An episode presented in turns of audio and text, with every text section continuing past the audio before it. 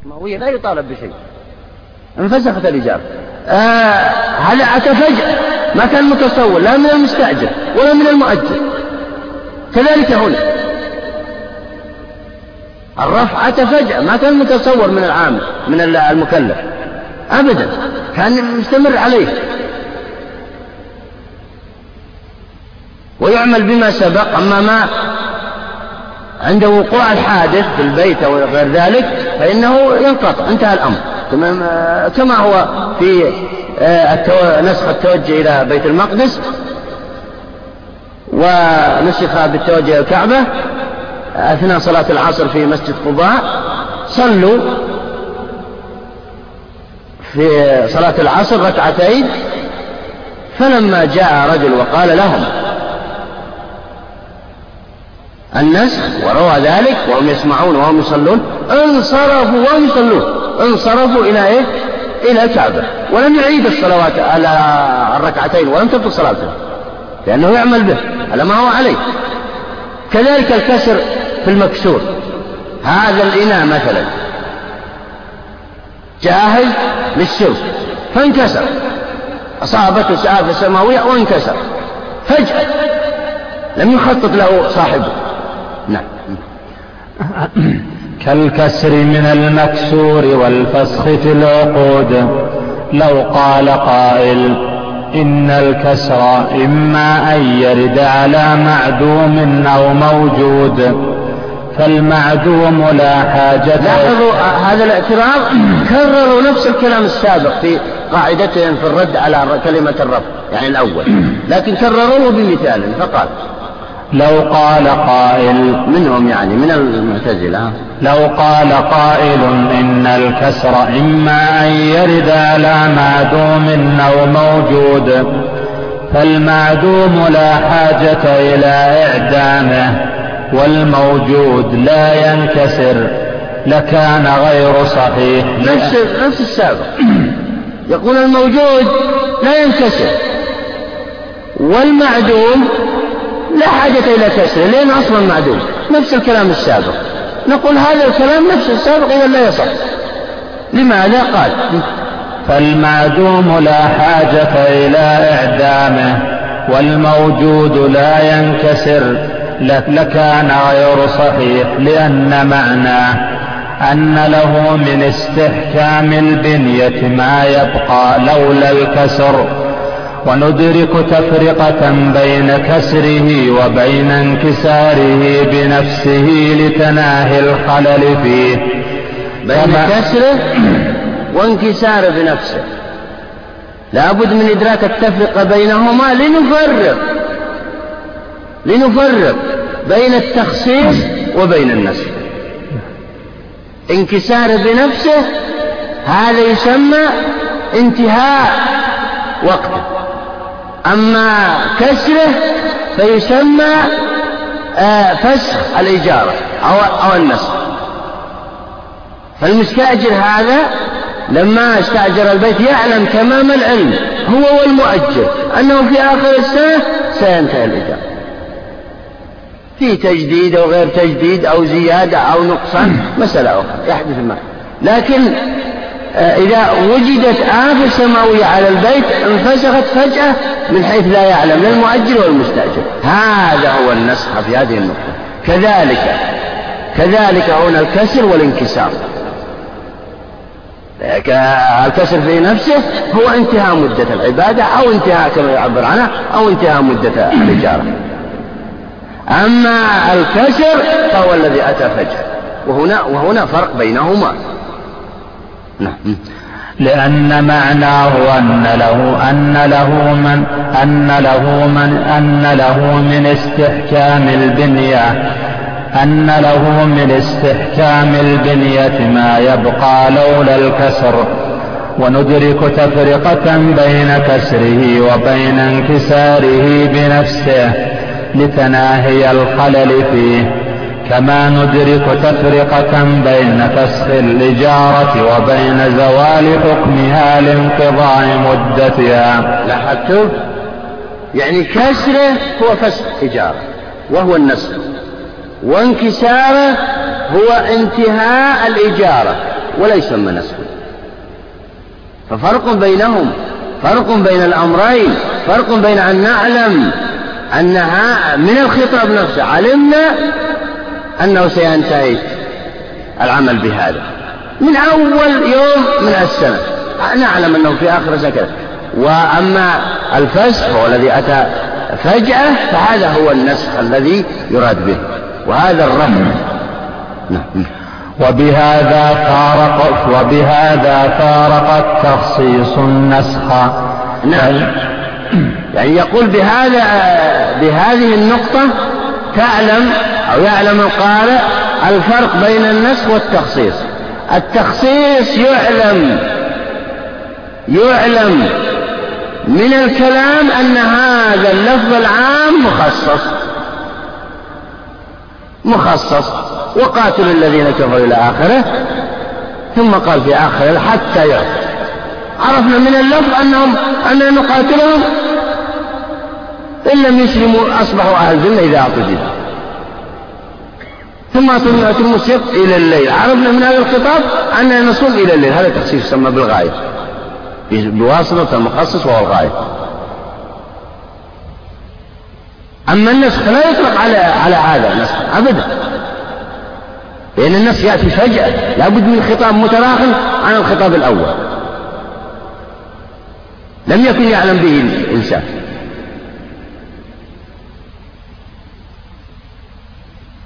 الذين قال لهم الناس إن الناس قد جمعوا لكم. قد علمنا أن المقصود بالناس هي طائفة من اليهود أو بعض العرب الذين أو طائفة من العرب واختلف العلماء في هذا. يعني معنى كلمة الناس عامة لو دققنا فيها. هل دخلت على اسم جنس؟ تشمل جميع الناس. لكن علم الصحابة أن المقصود بالناس هو أما شخص واحد وهو نعيم بن مسعود أو طائفة من العرب أو طائفة من اليهود. أصبحت آه، تريد أن ترهب كذا. استؤجروا يعني نعم. وبهذا فارق التخصيص النسخ فإن التخصيص يدل على أنه أريد باللفظ البعض. وأما الثاني فإنه إنما يراد بالنسخ رفع تعليل نعم. يعني بمعنى أن التخصيص نعلم أن اللفظ لم يرد به العام. من أول ما نزل هذا اللفظ. نعلم تمام العلم بهذا. أما النسخ لا نعلم شيئا. أبدا. لا من قريب ولا من بعيد. أن هذا الحكم سينسخ. هذا هو الفرق بينهما. وستأتينا فروق, فروق كثيرة. لكن هو نبه على هذا هنا حتى يفرق بين الكسر والانكسار وبين الفسخ. فسخ الإيجار وبين انتهاء مدتها ليطبق على ذلك النسخ. واضح الكلام؟ نعم. وأما الثاني؟ وأما الثاني من الاعتراضات. الآن بدأ يجيب عن الثاني من الاعتراضات. فقال ما هو الثاني؟ خطاب الله قديم. اقرأ الثاني لو سمحت. قال الثاني أن خطاب الله تعالى قديم فلا يمكن رفعه. فلا يمكن رفعه. نعيده؟ يقولون إن خطاب الله سبحانه وتعالى قديم جدا. أول ما خلق الخلق جعل آه، قدر على كل شخص سيخلق إلى قيام الساعة. كل ما سيأتي. فكيف يرفع؟ يقولون. الجواب قال وأما الثاني فإنه إنما يراد بالنسخ رفع تعلق الخطاب بالمكلف. كما يزول تعلقه به لطريان العجز والجنون ويعود بعود القدرة والعقل والخطاب في نفسه لا يتغير. نعم. هم فهموا أن النسخ الخطاب وهذا غير صحيح. لم يقل الجمهور بأن النسخ الخطاب النسخ للحكم المتعلق بالمكلف. الخطاب قد يذهب به وقد لا يذهب به قد يلغى وقد لا يلغى لكن المقصود بالنسخ هو أن ينسخ هذا الحكم المتعلق بإيه؟ بالمكلف مثل مثلوه بإيه؟ بمن عجز عن واجب في الصلاة أو ركن عن القيام مثلا فإنه يسقط عنه لكن هل معنى ذلك أنه سقط عن غيره؟ لا. سقط عنه فإذا قوي و... ونشط يعود إليه. كذلك الخطاب. منع عن المجنون سقط عنها الحكم. إذا عاد إليه عقله عاد إليه الحكم. معنى ذلك أن الخطاب موجود. ولم يقصد بالنسخ هو إيه؟ هو نسخ إيه؟ الخطاب. القديم الذي قالوه بأنه قديم لم يقصد الجمهور هذا وإنما قصدوا إن المنسوخ هو تعلق الحكم بهذا المكلف بذاته هذا هو المنسوخ. لذلك الخطاب مستمر لا يتغير لكن الذي تغير هو تعلق بهذا الخطاب بالذات. هذا الجواب على الثاني نعم.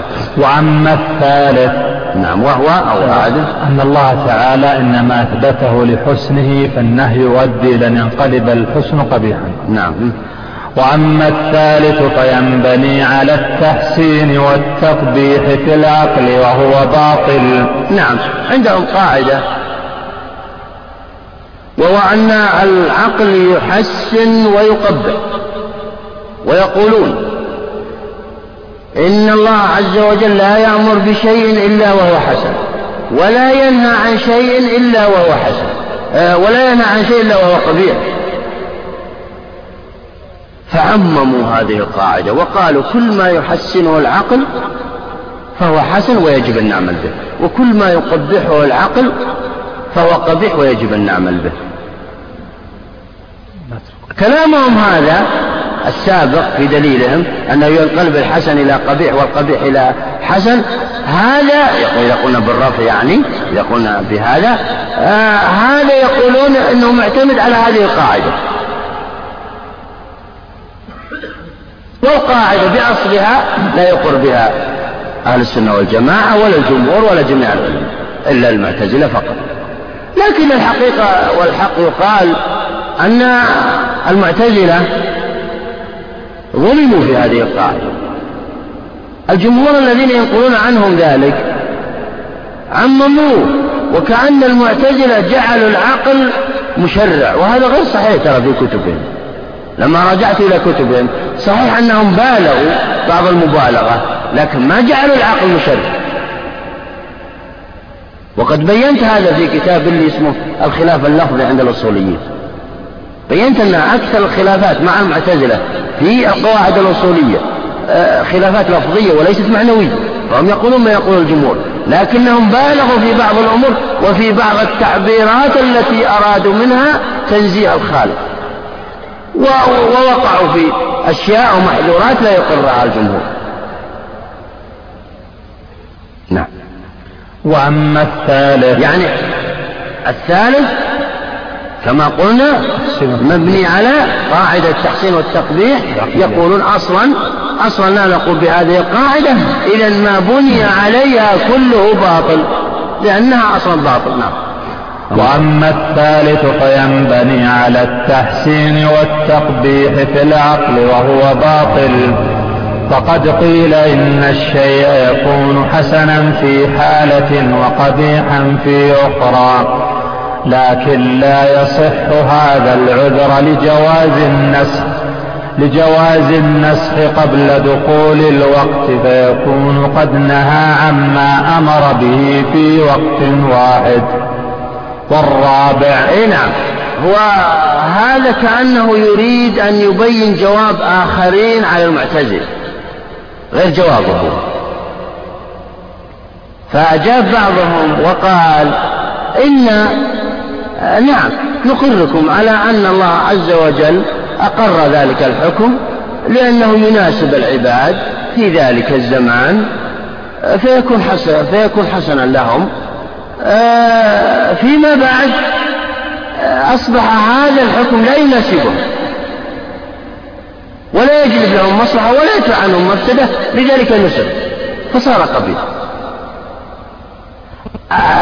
ابن قدامة هو الغزالي ونقل عن الغزالي يقول هذا الجواب لا يصح.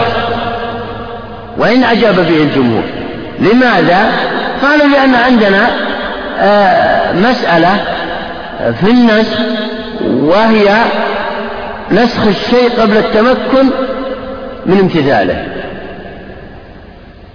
فعز وجل نسخ وهم يستدلون بتلك الواقعة حيث أن الله أمره بذبح ابنه فلما أراد أن يمتثل نسخه قالوا لم يكن حسنا ولم يكن قبيحا. لأن ولم يمر عليه زمن لأجل لأجل العمل به. ما أعطاه الله عز وجل زمن لأجل العمل به فلم يعمل يعمل به. فلذلك هذا الجواب لا يصح يقول لكن الجواب الأول أصح وهو أن ذلك الاعتراض مبني على قاعدة باطلة وما بني على الباطل فهو باطل. نعم. والرابع الرابع أن ما أمر به إن أراد وجوده كيف ينهى عنه حتى يصير غير مراد؟ حتى صار غير مراد. غير مراد. يعني كيف؟ أن الله أمر به يقولون هم أن الله أمر به. ما أمر به إلا لأنه أراده ثم نهى عنه ورفعه إذا ما نهى عنه إلا غير مراد. فيكون ال ال فينقلب المراد غير مراد. هذا هذا تناقض في حق الله وهذا لا يجوز. الجواب قال والرابع ينبني على أن الأمر مشروط بالإرادة وهو غير صحيح. أي نعم. هذا أيضا مبني على قاعدة عندهم فاسدة وباطلة. وهو وهذه القاعدة في الأوامر والنواهي حيث أنهم يقولون إنه تشترط الإرادة في المأمور به يعني ينبغي أن يكون الآمر مريدا لوقوع المأمور به وإلا لا يصح أن يكون أمرا هذا شرط منهم الجمهور قالوا أبدا. لا لا يعني نقبل هذا الشرط. فقد يأمر الشخص بشيء لا وقوعه يأمره للامتحان والابتلاء. قد يأمر الأبناء ويشدد عليهم بشيء. فإذا أتوا للأمر به ورأى أنهم آه، قد امتثلوا وأطاعوا في أول الأمر آه، لم آه، نسخ أو ينسخ عنه عنهم هذا الأمر. فقد يأمر الشخص بشيء لا يريد الوقوع منه كذلك الله عز وجل أمر بذبح. أمر إبراهيم بذبح ابنه وهو لا يريد منه. لا يريد وقوعه لذلك نسخ قبل الوقوع. هذا هذا دليل الجمهور. أما المعتزلة يقول أبدا. لابد من اشتراط الإرادة وإلا لا يسمى لا يسمى الأمر أمرا حقيقيا. إذا هذا الرابع الاعتراض الرابع مبني على قاعدة فاسدة أو باطلة وما بني على الباطل فهو باطل. نعم.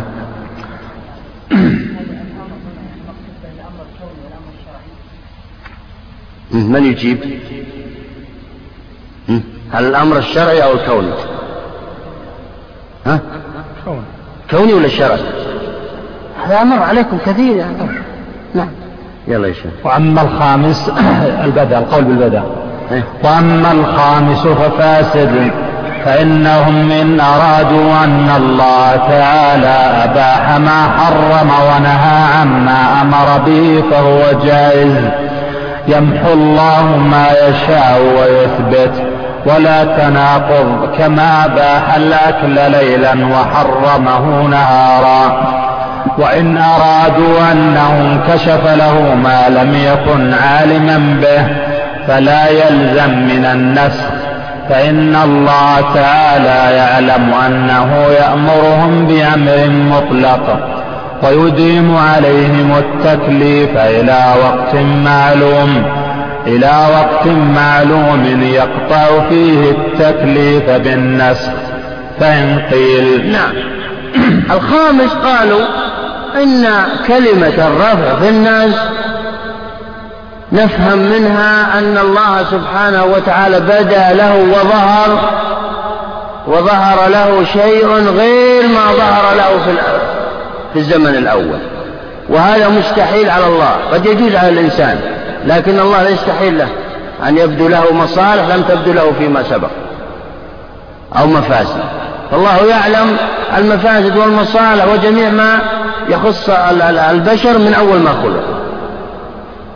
الجواب من وجهين. أو نقول إن أردتم. أعد الأول. قال فإنهم إن أرادوا أن الله تعالى أباح ما حرم ونهى عما أمر به فهو جائز. هذا جائز لا شك. نعم يمحو الله. لأن الله عز وجل يبيح شيئا في وقت ولا يبيح هذا الشيء نفسه في وقت آخر. لا شك وهذا جميع الأوامر والنواهي والفروع الفقهية مستمرة على هذا الحال. فأوجب الصيام في النهار ولا يجزي صيام الليل ولو صام الدهر كل ليلة هذا لا خلاف فيه. إن أردتم ذلك أنتم. أما إن أردتم وإن أرادوا أنه انكشف له ما لم يكن عالما به فلا يلزم من النسخ فإن الله تعالى يعلم أنه يأمرهم بأمر مطلق ويديم عليهم التكليف إلى وقت معلوم يقطع فيه التكليف بالنسخ. أي نعم يعني إن أرادوا أن الله ظهر له ما كان خافيا فهذا لا يمكن في حق الله وهذا مستحيل. لأن الله لا تخفى عليه خافية لا صغيرة ولا كبيرة. والله عز وجل يعلم مصالح العباد والبلاد وقد يقول قال أجل لماذا النسل لا شك أن النسل له حكم. فالله عز وجل له حكم من آه، حيثيات كثيرة. فالله عز وجل لما أنزل هذا هذا التشريع وجد قوما يعني كفار وقد تعلموا على أمور على أمور كثيرة. فلو فاجأهم بالتحريم بتحريم كل شيء وإلى آخرة على ما عملوا. لا كان عندهم رد فعل ولم يؤمنوا. فمثلا عند عندكم الخمر.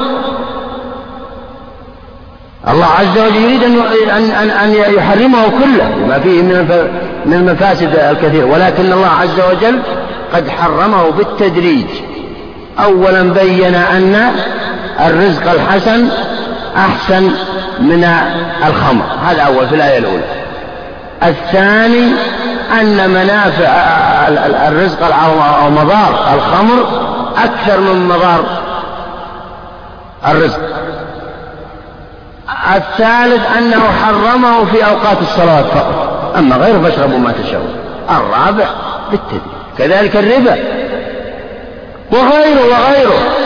من لأجل أن يسهل الحكم على على المكلفين الذين قد تعلموا حديث عهد بالإسلام قد تعلموا على أمور كثيرة وأحكام شرعية وأحكام آه، في عهدهم في الكفر لا يفاجئهم. كذلك الآن الدعاة ينبغي أن يرتبوا أمورهم. لا يأتي لفاسق لا يصلي أبدا ولا ينظر إلى شرائع الإسلام ويقول أنت أنت كافر وأنت وأنت. لا لا يمكن أن يقال له مثل هذا مثل مثل هذا الشخص. ينبغي التدريج. يقال صلي في البيت. الصلاة مع الجماعة اختلف العلماء فيها على أربعة أقوال ويسهل عليها الأمر. فإذا صلى في البيت الصلاة ستنهى عن الفحشاء والمنكر. ثم فيما بعد سيصلي مع الجماعة. وهكذا. وغيره. لذلك ينبغي أن يكون الدعاة معهم قواعد أصولية يدققوا فيها قبل أن يدعو إلى الله. لم يكن السلف الصالح يدعون الفساق. أو الفجرة أو الزنادق بقوله تعالى وقول رسوله. أبدا. إنما يأتون بشيء لهم بإيه؟ مما يعملون في يومهم وليلتهم. فإذا تمكنوا منهم بدأوا يأتون بالآيات والأحاديث. هم لو كانوا يؤمنون بهذه بهذه الآيات وهذه الأحاديث ما فسقوا أصلا. لذلك ينبغي أن يكون الإنسان عالم نفسي دقيق في نفوس الآخرين ليدعو إلى الله. أما يأتي شخص إمام كذا أو نحو من ذلك ويتوظف يأخذها كوظيفة هذا غير صحيح. وقد يفسد أكثر مما يصلح. جاء أبو حنيفة رحمه الله وهو من الأئمة الأربعة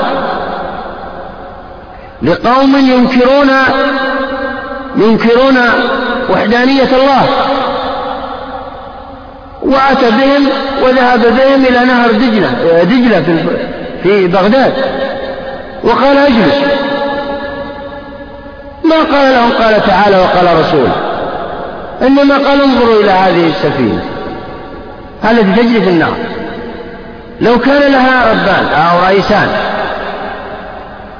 هل تصل في الموعد المحدد والوقت المحدد؟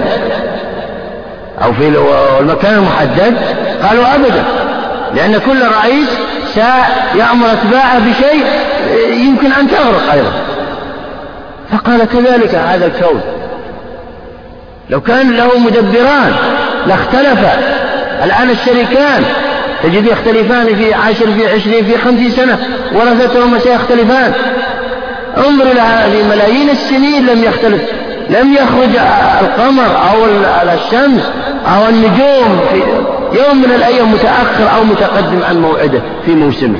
مستحيل فقالوا أبدا ما رأينا هذا ولم يروى لنا هذا فقال لو كان له شريك الله عز وجل اختلف فآمن أكثرهم بعد ذلك جاء غير من الآيات. أما أنه يأتي الشخص ويقف أمام الفساق وكذا هذا لا يمكن هذه إهانة للقرآن والسنة. فالله عز وجل لما لما أتى بهذا النسخ له حكمة.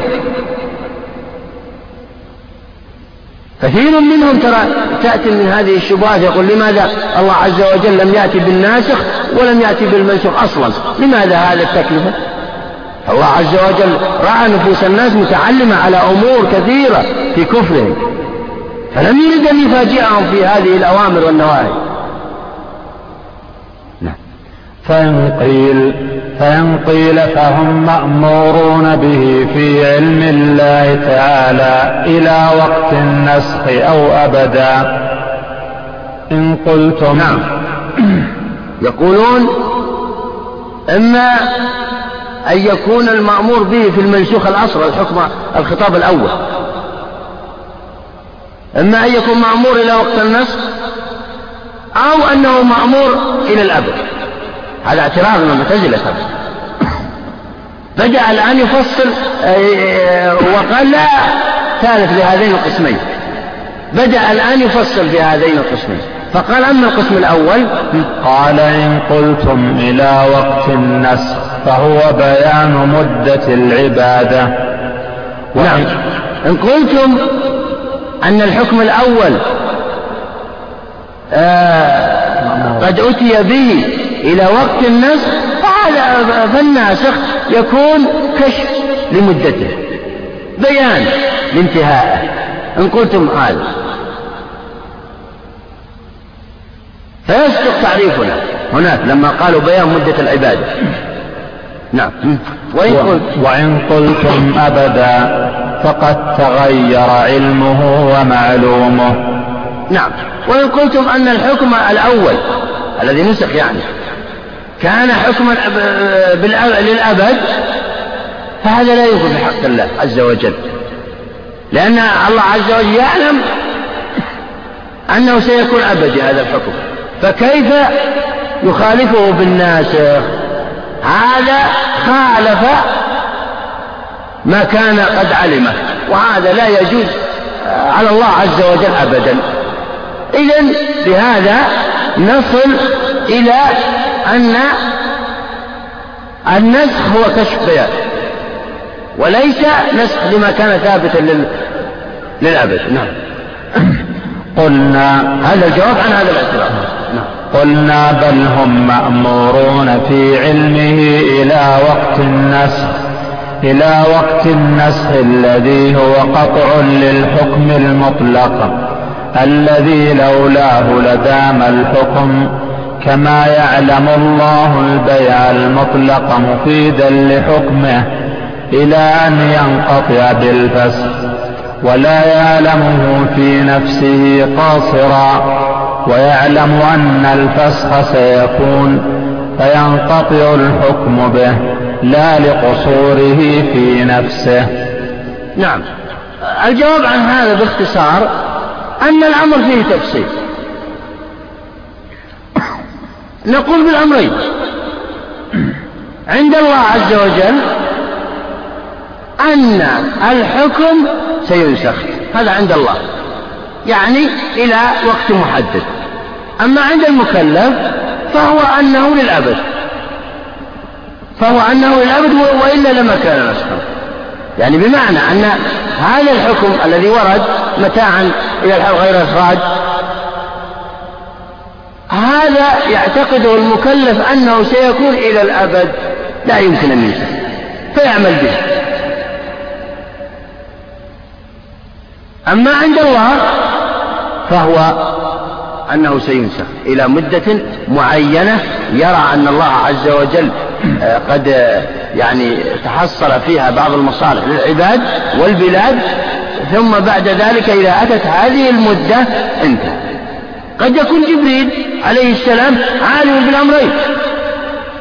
لأنه غير مكلف جبريل. فلذلك قد يكون عند جبريل خبر في هذا. وهو النازل بالوحي. وقد ذكره العلماء. إنه أجل أجل الحكم الناسخ إلى وقت أمره الله عز وجل به. لعلم الله عز وجل بالمصالح والمفاسد. إلى زمن ما. نعم. أما المكلفون فإنهم يعلمون أو تمام العلم قطعوا بأن هذا الحكم دائم ويعملون به. حتى يأتيهم النسخ فجأة وهذا هو الرفض. نعم.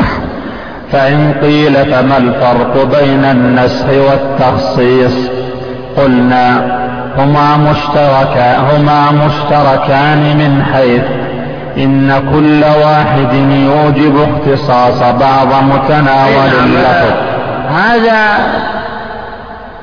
هذا كلام بعض المعتزلة وبعض من أنكر النسخ وسماه تخصيصا.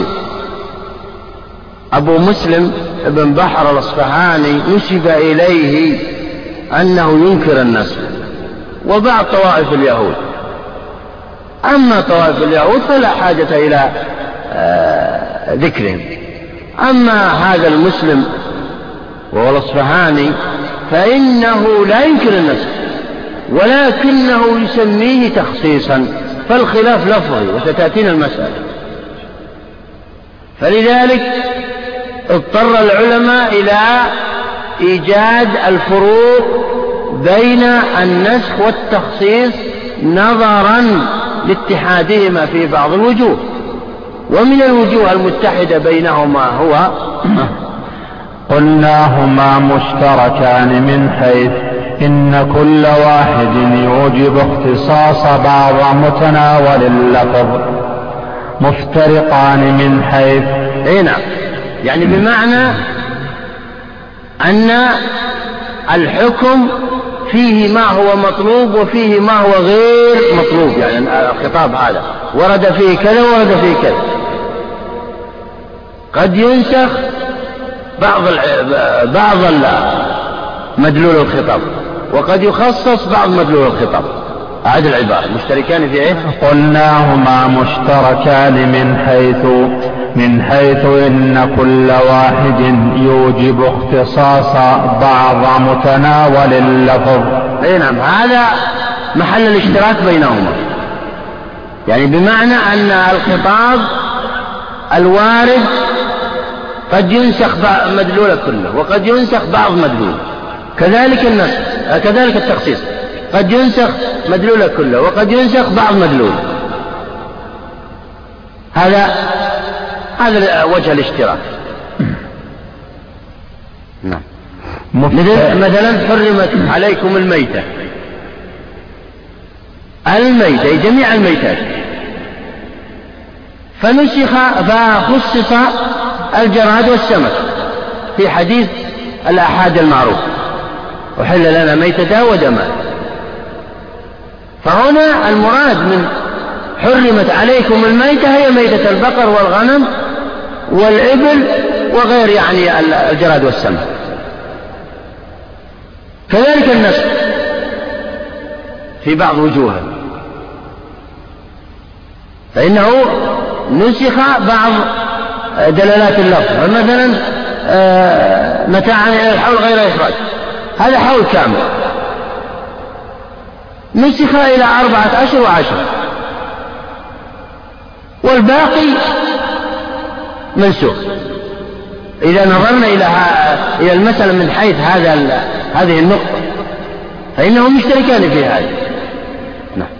مفترقان مفترقان من حيث إن التخصيص بيان أن المخصوص, أن المخصوص غير مراد باللفظ والنسخ يخرج ما أريد بال والنسخ يخرج ما أريد باللفظ الدلالة عليه كقوله صم أبدا يجوز نسخ ما أريد باللفظ في بعض الأزمنة وكذلك نعم. كأنه يقول إن الناس هو تخصيص لبعض الأزمنة أما التخصيص فهو يخص الأعيان وليس الأزمان. هذا كل ما في الأمر. يعني الناس يخص الأزمان والزمن. يعني أعمل بهذا الحكم إلى زمن كذا ثم تنتهي صلاحية العمل به. أصبح عملك به فاشل ولا يمكن أن كذا. أما التخصيص فهو تخصيص للأعيان. يعني بمعنى ورد الحكم عام لجميع المكلفين. ثم بعد ذلك نصف عن بعض آه، خصص عن بعض المكلفين وأسقط عنه. أكرم الطلاب إلا زيد. زيد لا تكرمه معناه. كذلك آه، النسخ بالتخصيص بالغاية كما قلنا فيما سبق. وهكذا. نعم. وكذلك افترقا في وجوه ستة أحدها. يعني الآن لما أورد هذا الفرق العام.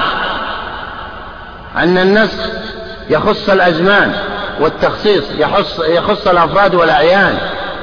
أراد أن يبين فروقا خاصة بينهما فقال فقال أحدها أن النسخ يشترط تراخيه والتخصيص يجوز اقترانه. أين نعم. النسخ يشترط كما قلنا في التعريف السابق التعريف الأول وهو رفع الحكم الثابت بخطاب المتقدم بخطاب متأخر عنه. اشترط فيه في التعريف التراخي والتأخر. ينبغي أن يأتي الخطاب الناسخ متأخر عن الخطاب المنسوخ. ولو بفترة بسيطة. لكن التخصيص لا يشترط فيه ذلك. قد يأتي المخصص مع اللفظ العام. مثل أكرم الطلاب إلا زيد. هذا مع اللفظ العام. حتى يعطي الجزية نعم مع اللفظ العام. أتم الصيام إلى الليل. مع اللفظ نفسه نعم. والثاني أن النسخ يدخل في الأمر بمأمور واحد بخلاف التخصيص. إي نعم. يقصد أن الناس آه، قد ينسخ الحكم عن جميع الأفراد. ولا يبقى أصلا. لكن التخصيص لا يصح فيه ذلك فلا بد أن يبقى ولو واحد. يعني بمعنى الناس قد ينسخ الحكم نهائيا عن المكلفين نهائيا ويرفع ولا يوجد أحد يعمل به ولا يجوز.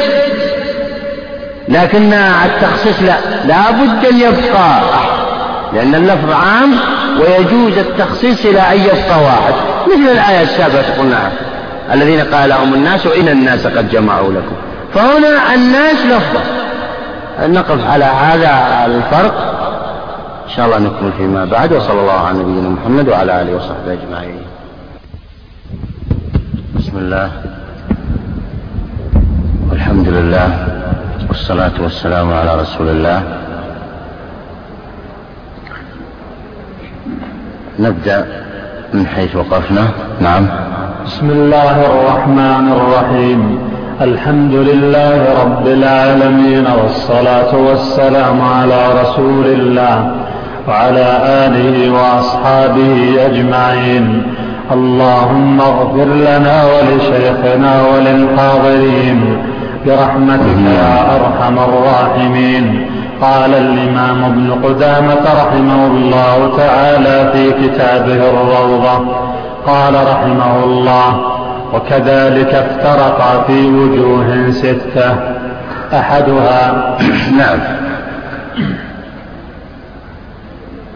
لما ذكر تعريف الجمهور للنسخ وذكر تعريف أو تعريفات الآخرين له آه، فهم من كلام الآخرين أنهم خلطوا بين النسخ والتخصيص. لأن التعريف التي ذكرها نقلا عنهم تدل على هذا الخلط. تدل على أنهم لم يفرقوا أصلا بين النسخ والتخصيص. لذلك أراد في آخر بيان حقيقة الناس أن يفرق بين النسخ والتخصيص حتى يتبين الأمر. وعلم الفروق من أهم العلوم الذي يدعي علم الذي يدعي فهم علم. من غير أن يفرق بينه وبين غيره فلا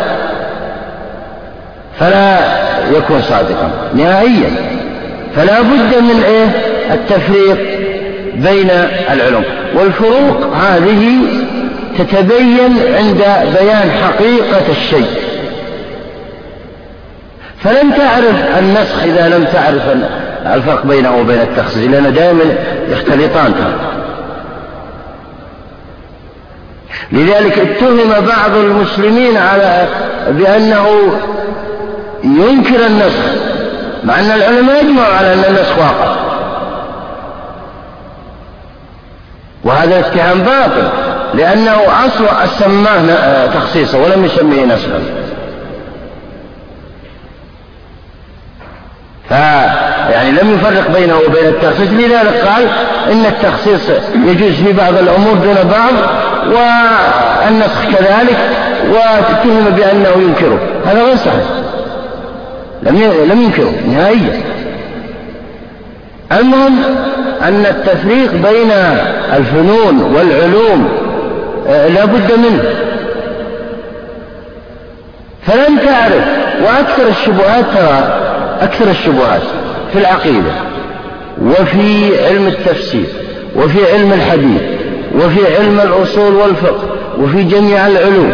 أكثر الشبهات والاختلاطات وعدم التركيز والتدقيق في العلم ينتج عن عدم التفريق بين الأمور. حتى الحياة العملية إذا لم يفرق الإنسان في أوقاته بين وقت علم ووقت غير علم وكذا وكذا لن يستفيد لا دنيا ولا آخرة. أبدا. لذلك تجد العلماء من أدق الناس للمحافظة على وقتهم. وقت لأهله وقت لرزقه وقت لعلمه وقت لتأليفه وقت. قسموه إلى درجة دقيقة ما تتصور قياسا على تفريق الله عز وجل للأوقات. فالله سبحانه وتعالى فرق الأوقات الآن. لو دققتم النظر. وقت لا يصح الحج الحج إلا فيه. ومكان. وقت لا يصح الصيام إلا فيه. لو تفطر يوم واحد بدون عذر في رمضان لن يجزئك لو تصوم الدار كله. لو تصوم ستين عام. لن يجزئك أبدا لماذا؟ لأن الأوقات لها حرمة ولها خصوصية. ينبغي أن إيه؟ نتوقف عندها كذلك النوافل النوافل في أوقات الصلوات في أوقات خاصة دقيقة لا يمكن التعدي عنها ولا ثانية. إذا خرج الوقت بدون عذر هذا أمر تكلم عنه العلم. فانتبهوا يا مشايخ لن تفلحوا إلا بالتدقيق في الوقت. إن ضياع الوقت من خصائص سفهاء الناس في الدنيا. أبدا قاعدة معروفة. الذي لا يصير عنده وقت. ولن يطلب العلم من لا راحة له. أبدا فقط سيشحن نفسه بين الحلقات كما قال السلف الصالح فيهم. لا بد وقت للراحة ووقت للعلم ووقت لشخص الإنسان ونفسه ووقت لأموره. لو يأتي أعلى إنسان يريد أن يضيع وقته لا تطع. لأن إذا ضيع وقتك الآن فيما بعد سيختلط عليك أمرك ولا ولا فلذلك أنا قلت نعود إلى موضوعنا وهو الفروق. علم الفروق. الآن لن تستطيع فهم العام إذا عرفت إذا لم تعرف الفرق بينه وبين المطلق. لأنه يختلط به. لن تستطيع علم القياس إذا لم تعرف الفرق بينه وبين مفهوم المخالفة. لأن فيه من أنواع القياس قياس العكس ومفهوم المخالفة هو قياس عكس لكنه عن طريق اللفظ. أمور كثيرة لا تحصى فالفروق مهم. لذلك الغزالي لما رأى أن أسباب اختلاف الأصوليين لتعريف النسخ هو كونهم لم يفرقوا بين النسخ والتخصيص أراد أن يفرق بينهما لينجلي الوضع. ونقل ابن قدامة ذلك نصا. أول الفروق قال وكذلك افترقا في وجوه ستة أحدها أحدها فائدة في توزيع الأوقات ذكرها ابن الجوزي في صيد الخاطر. فاحرصوا على هذا الكتاب. إنه ألفه شخص بلغ الثمانين. يعطيكم خبراته. في العلم وطلبه ويعطيكم ما نتج عن طلبه للعلم سبعين سنة. فهذا الكتاب صغير لكنه مفيد. فمما ذكره ومن الفوائد العظيمة التي ذكره في هذا الكتاب المحافظة على الوقت. ولا يتساهل الإنسان في وقته مهما كانت الظروف. فيقول مما قاله إن هذا اليوم يوم السبت الموافق كذا من الشهر الموافق عام من الأعوام لن يعود على الإنسان. قد تذهب الصحة وتأتي قد يذهب المال ويأتي قد يذهب الأولاد ويأتون قد تذهب الزوجات ويأتي كل غير يأتي يعوض الله عز وجل. الوقت ليس فيه تعويض نهائيا يوم السبت اليوم كم يوافق؟ 12 الثاني عشر من محرم من عام 1424 لن يعود هذا اليوم نهائيا. فيقول هو إنه هذا اليوم يأخذ من نشاطك ويقدمك للآخرة ويأخذ من قوتك. ما الله به عليم. لأنه يوم مع يوم أسبوع وأسبوع مع أسبوع شهر وشهر مع شهر سنة وسنة مع سنة كذا ما تعلم إلا أنت وقد وصلت. فلماذا لا نأخذ حقنا منه؟ يقول هو. تكتب ورقة في اليوم تستفيد فائدة. يوم واحد.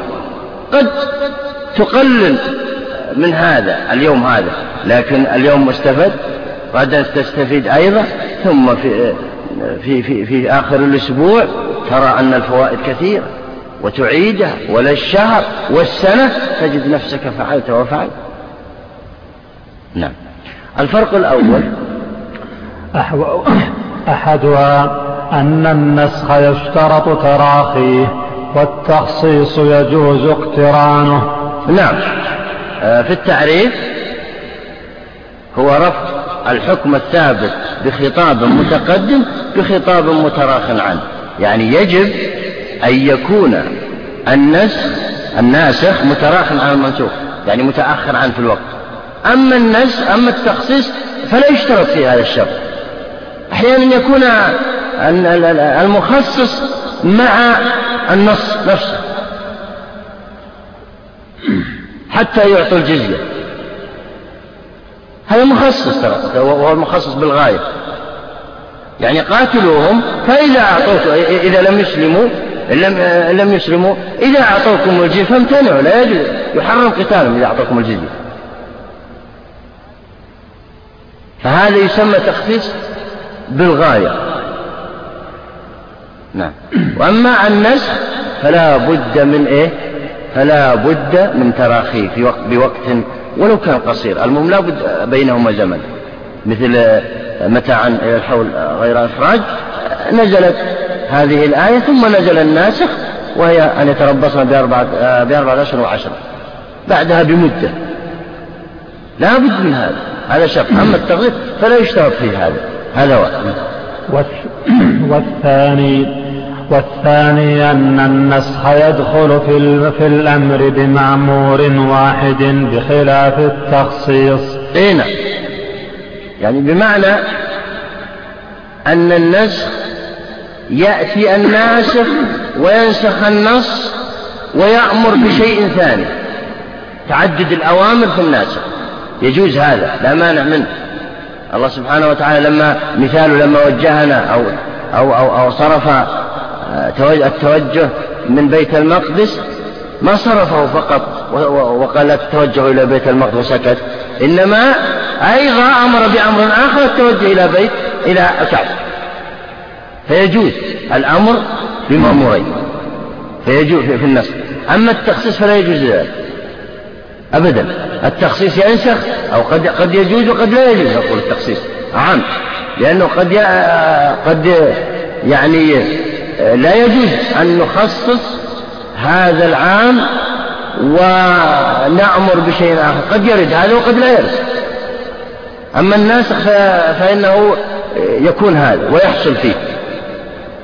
أمر واحد بمأمورين. أما التخصيص فقد يكون وقد لا يكون. نعم. الثالث أن النسخ لا يكون إلا بخطاب. والتخصيص والتخصيص يجوز بأدلة العقل والقرائن. نعم. النسخ لا بد له من خطاب كما عرف هناك. اشترط له الخطاب وهو النص. لا ينسخ النص إلا بنص.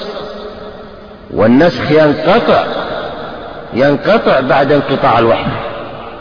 لا يمكن أن ينسخ تنسخ آية بعد انقطاع الوحي أو أو حديث. بعد وفاة النبي صلى الله عليه وسلم. أما التخصيص فيجوز. يجوز أن يكون التخصيص بالنص بالكتاب والسنة ويجوز أن يكون بأدلة أخرى كالقياس والإجماع وأدلة العقل. يجوز لا مانع من ذلك. وهذا كثير لأن المخصصات تنقسم إلى قسمين مخصصات متصلة ومخصصات منفصلة. أما المخصصات المتصلة فهي فهي الاستثناء والصفة والغاية. أما المخصصات والصفة أما المخصصات المنفصلة فهي كثيرة. الكتاب والسنة والإجماع والقياس والسنة القولية والسنة الفعلية والعقل والحس وغير ذلك. كل هذه هذه تسمى مخصصات. يجوز. ولا مانع من ذلك. هذا على رأي الجمهور. لكن عند الحنفية لا يجوز التخصيص بخبر الواحد ولا ولا التخصيص بالقياس ولا التخصيص بالأدلة الظنية كلها عند الحنفية. لماذا؟ لأنهم يقولون أن دلالة العام قطعية والقطع لا يقوى على تخصيصه الظن والقياس وخبر الواحد والأدلة المختلف فيها كلها ظنية لا تقوى على تخصيص العام. هذا كلام سيأتينا. لكن الجمهور يقول أبدا دلالة العام ظنية فيقوى على تخصيص على تخصيصها الأدلة الظنية كلها. نعم. والرابع والرابع أن النسخ لا يدخل في الأخبار والتخصيص بخلافه. نعم. النسخ لا يدخل في الأخبار التي أخبرنا الله عز وجل آه، بها في القرآن الكريم. لا يمكن أن يدخلها النسخ. لماذا؟ لأن الخبر علم من الله عز وجل وإذا نسخ خالف معلومة وهذا كفر لا يمكن أن يقال به أما التخصيص فيجوز يجوز أن أن أن يأتي بقصة ثم فيما بعد يأتي بنفسها لكن خصص منها أشياء تذكر مثل قصة موسى أحيانا يذكرها في آية في فيها سورة مفصلة موضحة وأحيانا آه، مختصرة. وهكذا. خصص الأشياء المهمة فيها وترك الباقي للعلم بها أو لأن لأنه آه، خصصت لغرض من الأغراض. نعم. والخامس أن النسخ لا تبقى معه دلالة اللفظ على ما تحته. والتخصيص لا ينتفي معه ذلك. اي نعم. الناس إذا نسخ الحكم المرتبط بالمكلف انتهت الدلالة. يعني الآية قد تتلى. ولها أحكام التلاوة. التعبد بتلاوتها الحرف عن عشر حسنات. لو فيها فيها فيه عشر حسنات ويصح تلاوتها في الصلاة. يعني يصح أن تقرأ هذه الآية متى حول غير أخرج في الصلاة. ويجوز لك أن تصلي بها ويصح تصح الصلاة بها. لا مانع من ذلك. لكن لا هذه الآية لا تكون دليلا على مدلول أبدا. انتهى. انقطع انقطع انقطعت الدلالة ولا يبقى يقال يبقى منها شيء. أبدا في النص. أما في التخصيص فيجوز أن يبقى منها شيء من الآية. مثل آه، حرمت عليكم الميت. الميت. جميع الميتات. بعد ذلك جاءنا حديث الحديث الأحاد المخصص وهو أحل لنا ميتتان. ودمان السمك والجرى أما الميتتان في السمك والجرى هنا هذا مخصص من قوله تعالى حرمت عليكم الميتة. نفصله ونحله. تبقى الآية حرمت عليكم الميتة على ما هي عليه فيما بقى. فيما بقي بعد التخصيص. لم يتعرض له. أما التخصيص فلا يكون فيها ذلك. أبدا. التخصيص انتهى انتهت الدلالة. لا يخ... النسخ النسخ. النسخ لا يكون لا يكون مثل التخصيص نهائيا. لا يمكن أن ينسخ جزء الدلالة. أبدا لا بد من النسخ جميع الدلالة. وإلا لما كان نسخا كان تخصيصا. ومن هذا المنطلق خلط بعض سطحيي العلم بين النسخ والتخصيص. انتبه. ترى أكثر ما يختلط به الإنسان لا يفرق بين هذا وهذا ولا أو لا يفرق بين مسألة ومسألة إذا اختلط عليها الأمر. لذلك من هو أدق الناس علما؟ هو الذي لا يتحدى أي فقر إلا إذا فهمه أما أنه يذهب إلى هنا ويقرأ الكتاب في ظرف ثلاثة أيام هذا لم يستفيد ضاع عليه الوقت بل بل سيبغض العلم. لا بد يقول ابن مسعود كنا نقرأ الآيات العشر فلا نتعدى حتى نفهمها ونعمل بها. ثم نبدأ بالآيات الأخرى. وهكذا. كذلك القرآن الآن. ال- ال- الواحد منا يهده والله لو فكر بآية واحدة لكانت مخاطبة له في أموره الخاصة. ولم ينفذ.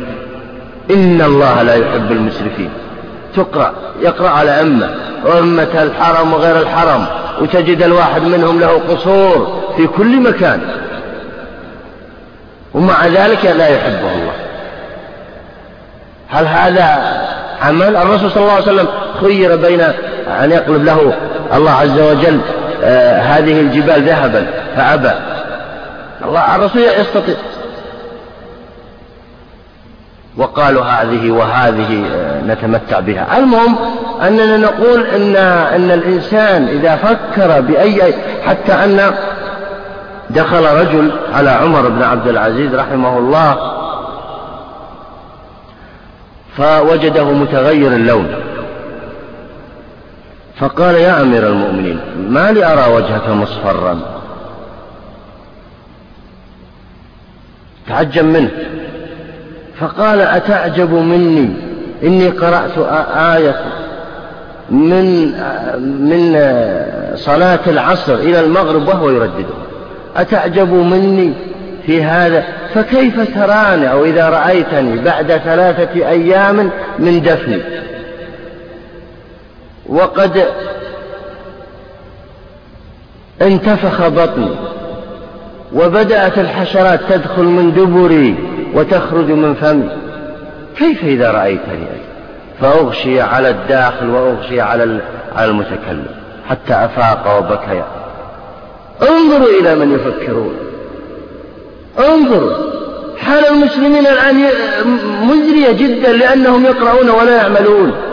وقاله المستشرقون وقاله الكفر لو فكروا لو فكر المسلم في قرآنهم والله لما كانت قوة تردعهم. لا يمكن أن يهزموا لكن ما يفكروا هذا نجحوا في هذا. نجحوا نجاحا ما بعده نجاح. يقرأ الإنسان القرآن في رمضان ثلاث مرات أربع مرات ويقول كذا وكذا وهو لا يفكر. فانتبهوا لهذا الأمر. فلذلك أنا أقول دققوا فيما تقرؤون. إذا لم تفهم أول ما تقرأ لن تفهم آخره نعم. والسادس أن النسخ في المقطوع به لا يجوز إلا بمثله والتخصيص فيه جائز بالقياس وخبر الواحد وسائر الأدلة. وسائر الأدلة الظن نعم. نقول هنا يفرق كما بين فيما سبق. النسخ هو الفرق السادس النسخ لا ينسخه إلا قاطع الحكم لا ينسخه إلا قاطع لأن الحكم ثبت بقاطع الأدلة القطعية كما قلنا ما هي؟ هي ثلاثة الكتاب الدال على معنى دلالة ظنية دلالة قطعية والسنة المتواترة الدال على حكمها دلالة قطعية لابد لأنه أحيانا يأتينا سنة متواترة تدل على حكمها دلالة ظنية كذلك الآية. الإجماع الصريح المنقول إلينا نقلا متواترا. هذه الأدلة القطعية الثلاث أما غيرها فكله ظني. حتى الإجماع الصريح لو نقل إليه نقلا أحاديا ظني. مهما كان دلالته. نعم. آه فهنا الناسخ لا ينسخه إلا أو لا يأتي لا يكون إلا بقاطع. أبدا. الناسخ لا يكون إلا قاطع. أما التخصيص فيجوز بأدلة قطعية. ويجوز بأدلة ظنية. ولا مانع من ذلك. عند الجمهور طبعا. أما عند الحنفية فالتخصيص مثل النسخ لا يجوز إلا بقاطع. لماذا؟ لأن كما قلت فيما سبق دلالة العام قطعية عندهم. فلذلك لا يخصصها إلا قاطع. أما آه، عند الجمهور فدلالة العام ظنية لذلك يخصصها القطع والظن لا معنى من ذلك. واضح الكلام الآن؟ واضح الفرق بينها؟ فلذلك تجدون آه، العلماء دائما يفرقون إذا انتهوا من تحقيق الماهية. يعني إذا انتهوا من تعريف الشيء. يفرقون بين الأمور. ولذلك الفروق للقرافي هذا من أهم الكتب. فرق بين مسائل كثيرة تختلط على الناس. فلا بد منها من, من, من علمها. وأنا أعرف أن بعض طلاب العلم يذهب إلى العلم السهل. هذا سيفني عمره لن يستفيد ترى. أبدا ترى. لا بد أن تحرص على العلم الصعب. حتى إذا تعلمت العلم الصعب لن تحتاج إلى تعلم العلم السهل. نهائيا. هو هو سيتبين أصلا. لأنك إذا عرفت الأصول عرف عرفت الفروع. من باب أولى لأن الفروع أمثلة لهذه الأصول فقط. نعم. فصل. وقد أنكر قوم النسخ وقد أنكر قوم النسخ وهو فاسد لأن النسخ جائز عقلا وقد قام دليله شرعا. وقد أنكر قوم النسخ طبعا المقصود بالقوم هو كما قال أو نقل في كثير من الكتب أبو مسلم بن بحر الصحاني هذا الذي نقل عنه أنه ينكر النسخ. لكن الحقيقة لما دقق في أمره وجد أنه يثبت النسخ كما يثبته الجمهور. لكنه سماه تخصيص بالأزمان. هذا الذي سماه. والنسخ أصلا تخصيص بالأزمان لو دققنا في حقيقة أمره. يعني بمعنى النسخ كأن الله عز وجل يقول أو قال اعملوا بهذا. فإذا نزل عليكم الناسخ في هذا الوقت انتهت صلاحية العمل بالمنسوب ابدأوا بالعمل بالناس.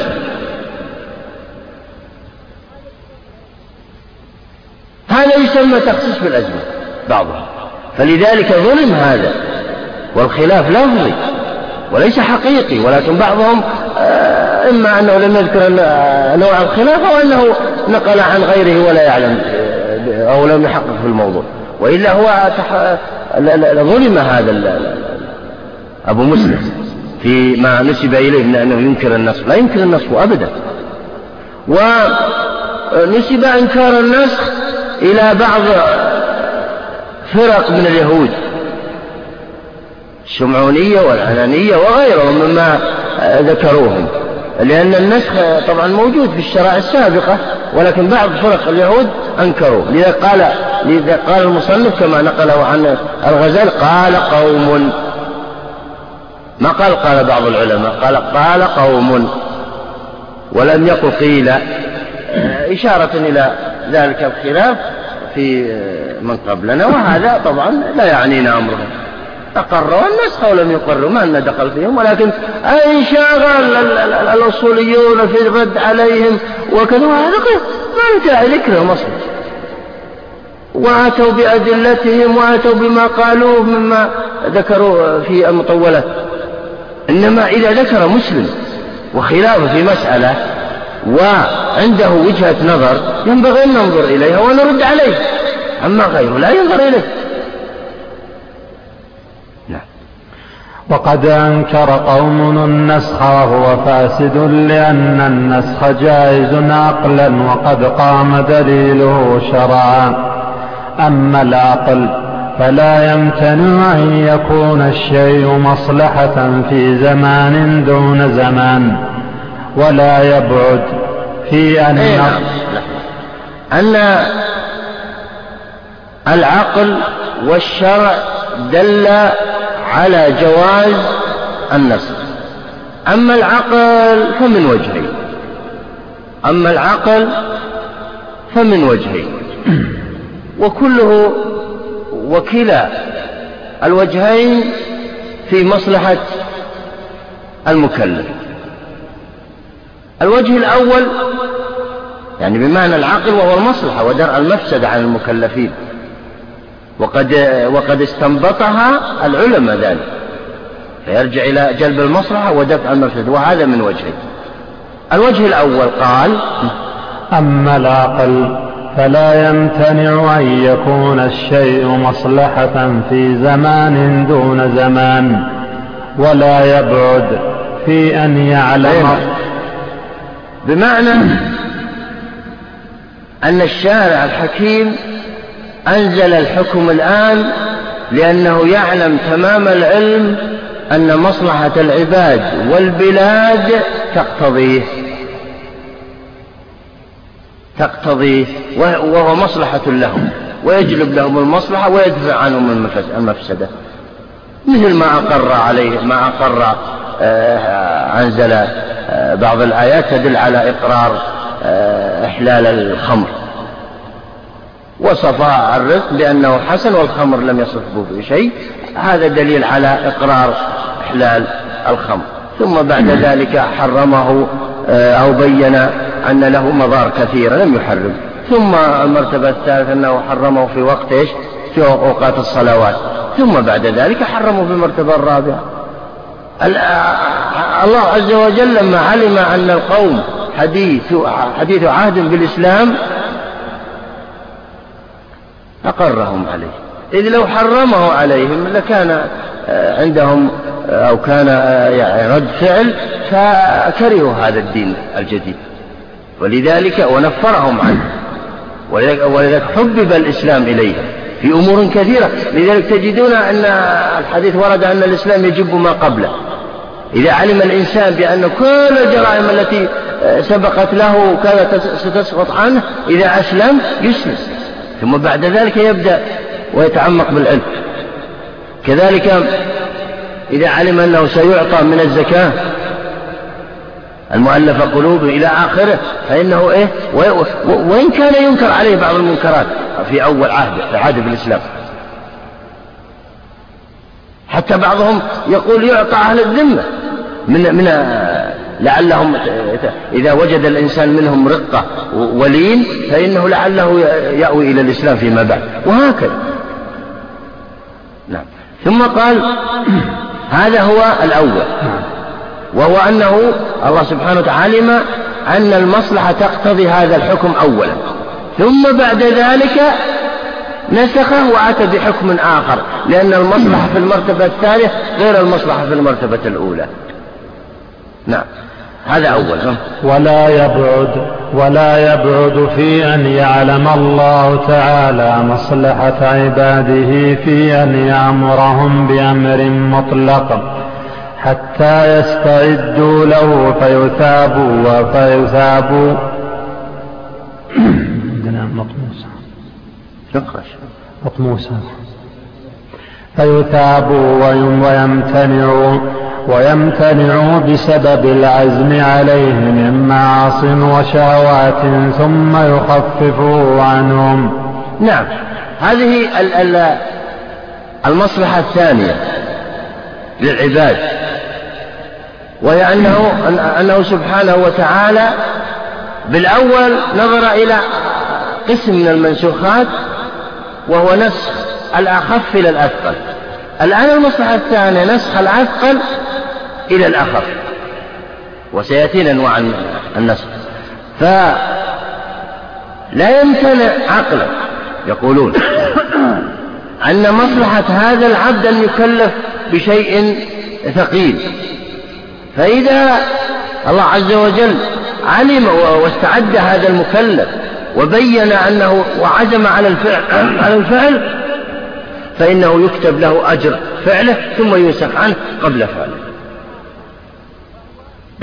أما الآخر فهو لم يعزم ولم يقبل هذا الأمر لصعوبته على نفسه فيأتي. إذا نسخ الأخف نسخ الأثقل. إلى الأخف هذا فيه اختبار وامتحان يعني أولا إقرار الأثقل للاختبار والامتحان ثم نسخه عنه لما علم أن بعضهم آه، عزم على الفعل وإن لم يفعل. مثل قصة آه، إبراهيم مع ابنه عليه السلام عليهما السلام. فأوجب عليه شيئا ثقيلا أن يذبح ابنه. فلما علم آه، عزمه واتجاهه على تنفيذ الأمر نسخ عنه وخفف عنه. كذلك القتال. لما علم الله عز وجل ضعف المسلمين خفف عنه. وهكذا. نعم. فأما فأما دليله شرعا. إذن العقل وهذه هي الحكمة من النص هو العقل. انتبهوا ترى دليل العقل ليس العقل المجرد. بعضهم يقول إن الأصوليين أو الفقهاء قد أو نعم الفقهاء يستدلون بأدلة عقلية. هذا غير صحيح. إنما استدلوا بأدلة عقلية معتمدة على عمومات شرعية. ما استدلوا بأدلة عقلية مجردة. هذا مستحيل. أصلا. لذلك هذا سبب انظروا إلى اختلاط الأمر. هذا سبب إنكار ابن حزم الظاهري للقياس. لأنه ظن كما سيأتينا في القياس ظن أن القياس عقلي مجرد والعقل لا مدخل له في الشرعيات يقول هذا دائما يكرره في كتبه. وأنهم وأن الجمهور ويسميهم دائما المشعوذين أنهم تحملوا النصوص ما لا تحتم بعقولهم الفاسدة. نص. وهذا غير صحيح. وأصلا لم يفهم ما المراد بالعقل عند الجمهور. هو العقل لا يخرج أبدا عن الكتاب والسنة. ترى إن خرج فليس بعقل. لأن العقل هو الذي أيضا أثبت الأدلة المختلف فيه. أيضا. من عمومات الشريعة. يعني من استنباط أن الشرع الشريعة أحيانا تدل بعموماتها بلوازمها. لا تجد آية نص في الموضوع. لا تجد عم... كم آية تدل على موضوع. إذ لو آه، أفردت آية لوحدها ما دلت على ما أنت تقصده. لكن لو جمعت عدة آيات دلت على شيء لزم منها شيء. لو جمعت عدة أحاديث آه، استلزم منها شيء. هذا يسمى العاقل عند أهل الشريعة. فنظرا الاختلاط؟ وعدم تصورهم. للمقصود بالعقل. عند الجمهور أنكروا أكثر الأشياء. لذلك بعض الحنفية أنكروا بعض أنواع المفاهيم. اعتمادا على ذلك. ولكنهم أقروا من حيث السلازم العقل. يعني بعض الحنفية الآن طبعا هو بالحجم آه، على على يعني رأس المنكرين للمفاهيم أيضا مع القياس. في سائمة الغنم الزكاة الجمهور يقولون مفهوم الصفة دل على أن المعلوفة لا زكاة فيه. مفهوم الصفة لأنه وصف التي تجب عليه بالسائمة والتي ترعى العشب. الذي لم يدفع عليه ثمن هذا هذا الملك. آه استدلوا على هذا. الحنفية يقولون إنه يلزم من كلمة سائمة يلزم أن المعلوف لا زكاة فيه من اللوازم العقلية. وهذا صحيح. كلامه إذا الخلاف لفظي نعم. فأما دليله شرعا فقال الله تعالى ما ننسخ من آية أو ننسها نات بخير منها أو مثلها. وقال تعالى فإذا بدلنا آية مكان آية وقد أجمعت الأمة. نعم هذا الدليل الأول شرعا وهو النص الكتاب. ما ننسخ من آية. نص. الآية الأخرى أيضا نص. كلها تدل دلالة واضحة على أن النسخ واقع أو على أن النسخ دل عليه النص. كيف مع هذا النص؟ يأتي بعضهم ويتهم هذا المسكين الأصفهاني بأنه ينكر النسخ هذا كفر. مستحيل لكن إما أنهم يعلمون أنه يسميه تخصيصا لكن لم يذكروه وإما أنه عجلة منهم أو غير ذلك منهم. نعم. وقد أجمعت الأمة على أن شريعة محمد صلى الله عليه وسلم قد نسخت ما خالفها من شرائع الأنبياء قبله. أي نعم. هذا من حيث الإجماع. يعني طبعا الشرع دل على جواز النسخ آه، أولا من الكتاب والثاني من السنة والثاني من الإجماع. نعم. وقد كان يعقوب عليه السلام جمع بين الأختين. وآدم عليه السلام كان يزوج بناته من بنيه. هذا مثال على أن الشريعة الإسلامية نسخت آه، ما كان يعمل به من النساء من الشرائع السابقة. هذا مثال فقط. وهو محرم في شرائع من بعدهم من الأنبياء عليهم السلام. نعم يعني بعض الشرائع نسخت. فاليهودية نسخت هذا. لا يزوجون آه، الأخ بالأخت ولا يزوج الابن آه، بما من يقرب إليه من حيث أنه محرم أبدا. اليهودي والنصراني. أما المجوسي فقد اختلف فيه. لذلك اختلف العلماء فيه. هل هو يصلح لأهل الذمة بمعنى إذا دفع الجزية لا يقتل أو لا؟ اختلف فيه. لأنهم يقولون أنهم يفعلون هذه الأمور وهذا طبعا وقد رجح الجمهور على أنهم تؤخذ منهم الجزية ولو لم يكونوا من أهل الكتاب لأنه ورد أثر في ذلك ورد حديث في هذا. نعم. فصل يجوز نسخ تلاوة الآية دون حكمها ونسخ حكمها دون تلاوتها ونسخهما معا. نعم. هذا هذه أنواع النسخ من حيث الدلالة وعدمها. أنواع النسخ من حيث الدلالة وعدمها. يعني أحيانا ينسخ الدليل ولا ينسخ المدلول. ينسخ الدليل يعني اللفظ ولا ينسخ الذي دل عليه. نعمل به. وأحيانا بالعكس. ينسخ الحكم ويبقى اللفظ. وأحيانا ينسخان معا. يجوز نسخ تلاوة الآية دون حكمها ونسخ حكمها دون تلاوتها ونسخهما معا. وأحال قوم نسخ اللفظ فإن اللفظ إنما نزل ليتلى ويثاب عليه فكيف يرفع؟ هذا المذهب الأول طبعا مذهب الجمهور. المذهب الثاني مذهب بعض العلماء قالوا أبدا. لا يجوز نسخ اللفظ لأن الله عز وجل لا يمكن أن يمنع على المكلف عن المكلفين مصلحة. فهو أنزله ليتلى يتعبد به في كل حرف عشر حسنات. فكيف يحرم الله عز وجل عباده من تحصيل هذا الأجر؟ انتبهوا في مسألة قرأتها وتمعنت فيها من عن السلف يقولون أن العشر الحسنات هذه التي في الحروف ليست في الهد وليست في عدم العمل. يعني بمعنى الذي لا يعمل بما يقرأ لا يحسب له هذا الحساب. بعض الناس الآن يهد القرآن ويقول كم حصلت هذا غير صحيح. الذي لا يعمل بالآية التي يقرأها ويدقق في نفسه فيها لا يحصل له بل ستكون عليه عشر سيئات كما قال أيضا بالغ بعضهم.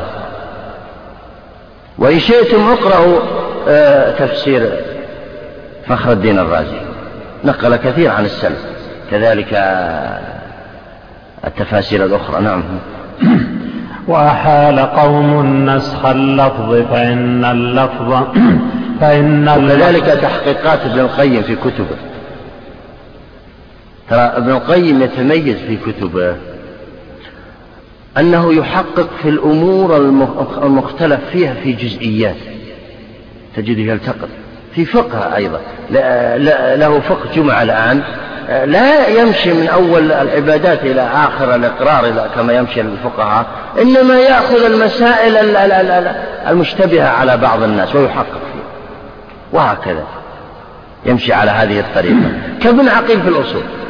ليست طريقته مثل الأصولين كابن قدام. تجده يحقق في أمور آه، تختلط كثيرا على بعض الناس في زمانهم. وتوسع فيها وهكذا. وهذا وهذا يعني اتجاه لبعض المصنفين مفيد جدا. يعني بعض بعض الناس ما يريد أمور قد أو يعلم يريد آه، الأمور الصعبة عليه واللي فيها غموض يريد البيان فيها. نعم. وحال قوم نسخ اللفظ فإن الأول الخلاف الأول قال؟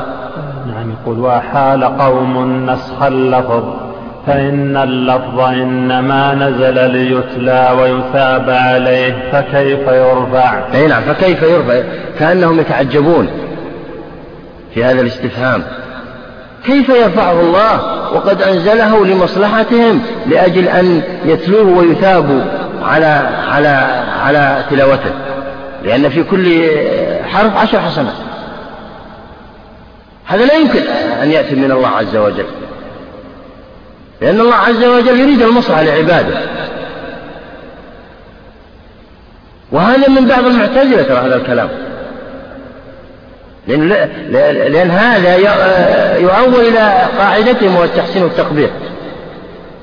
بل أول نزل وكان حسنا ثم يرفع اللفظ فيكون قبيحا. هذا لا يمكن من الله عز وجل. الثاني ومنع آخرون نسخ الحكم دون التلاوة لأنها دليل عليه. فكيف يرفع المدلول مع بقاء الدليل؟ هنا يقولون لا يمكن أن يبقى اللفظ ويرفع المعنى وهو الحكم.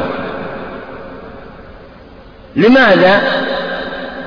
لأن الدليل لا يسمى دليلا إلا إذا كان يدل على شيء. لا يسمى دليلا الشيء لا يسمى دليلا إلا إذا كان يدل على شيء. فكيف المدلول هذا الشيء يرفع؟ ويبقى اللفظ إما أن يرفع معنى ولا يبقى معنى؟ هذا كلامه. لأن مثلا هذا الدليل على مدينة أو بلدة فلان بلدة البلدة الفلانية. هذا زيد وهذا عمرو وهذا كلهم رجال. لكن زيد يسمى الدليل أو الدليل على كما ذكر أهل اللغة. يطلق عليه هكذا مشهور بين العرب فيما سبق. يعني يعرف دروب أو الطرق الملتوية السريعة آه، الخاطفة للوصول إلى البلدة الفلانية معروفين هنا. غير الطرق الواضحة. ما يمشون معها يمشون مع طرق ملتوية حتى يصلون بسرعة. هذا يسمى دليل إذا ما سمي بهذا لأنه يدلنا على شيء. كذلك يقول هذه الآية. ما سميت دليل لا يعتدل على شيء. فكيف يرفع المدلول؟ هذا لا يمكن. لا بقاء للدليل مع رفع المدلول. هذا كلامه. هذا المذهب الثالث. نعم. قلنا هو قلنا الآن يريد أن يبين دليل المذهب الأول. نعم. قلنا هو متصور عقلا وواقع أما يعني بمعنى أن هذه الثلاثة السابقة متصور عقلا. وواقع. والوقوع دليل الجواز. الصور الثلاث السابقة متصورة عقلا وإذا تصور عقل جائز عقلا. وواقع شرعا وإذا وقع شرعا جائز. لأن الوقوع دليل الجواز. منها أما التصور فإن التلاوة وكتابتها في القرآن وانعقاد الصلاة بها من أحكامها وكل حكم فهو قابل للنسخ. وتعلقها بالمكلف في الإيجاب وغيره. حكم أيضا فيقبل النسخ نعم. هم انظروا إلى عدم التفريق بين أمرين. النسخ في أي نوع يكون أو في أي شيء يكون. نسخ الأحكام المتعلقة بالمكلفين. نسخ الأحكام المتعلقة بالفعل غير التي تأتي تبعا. فالنسخ خاص بما يتعلق بالمكلفين أصلا. أما ما قلتموه من أنه يتلى ويثاب عليه فهذا أتى تبعا. هو أصلا أورد الآية أنها تدل على أن المعتدة المتوفى عنها تعتد سنة كاملة. وهذا يتعلق بمكلف من المكلفين. هذا الذي مقصود الشارع. كونه يتلى هذه مسألة أخرى. كونه يعني يصلى بها وتنعقد الصلاة بها ويتثاب عليها هذا أمر آخر أتى تبعا. فلم يفرقوا بين ما شرعه الله أصلا وبين ما أتى تبعا ومن لوازم الآية. يعني فلذلك قالوا ما قالوا؟ فرفع الأصل وهو تعلق بالمكلفة هذه وجعلت أربع عشر وعشر وبقي اللازم واتبع. هذا لا مانع منه. ولا ولا في تناقض ترى. ولا في اقتضاء آه، مفسدة. ولا في قبح لأن هذا فيه تكليف ومشقة سنة كاملة ومنع المصنع عن هذه المرأة. فرفعه الله عنه. كذلك إبقاء الآية فيه مصلحة للعباد.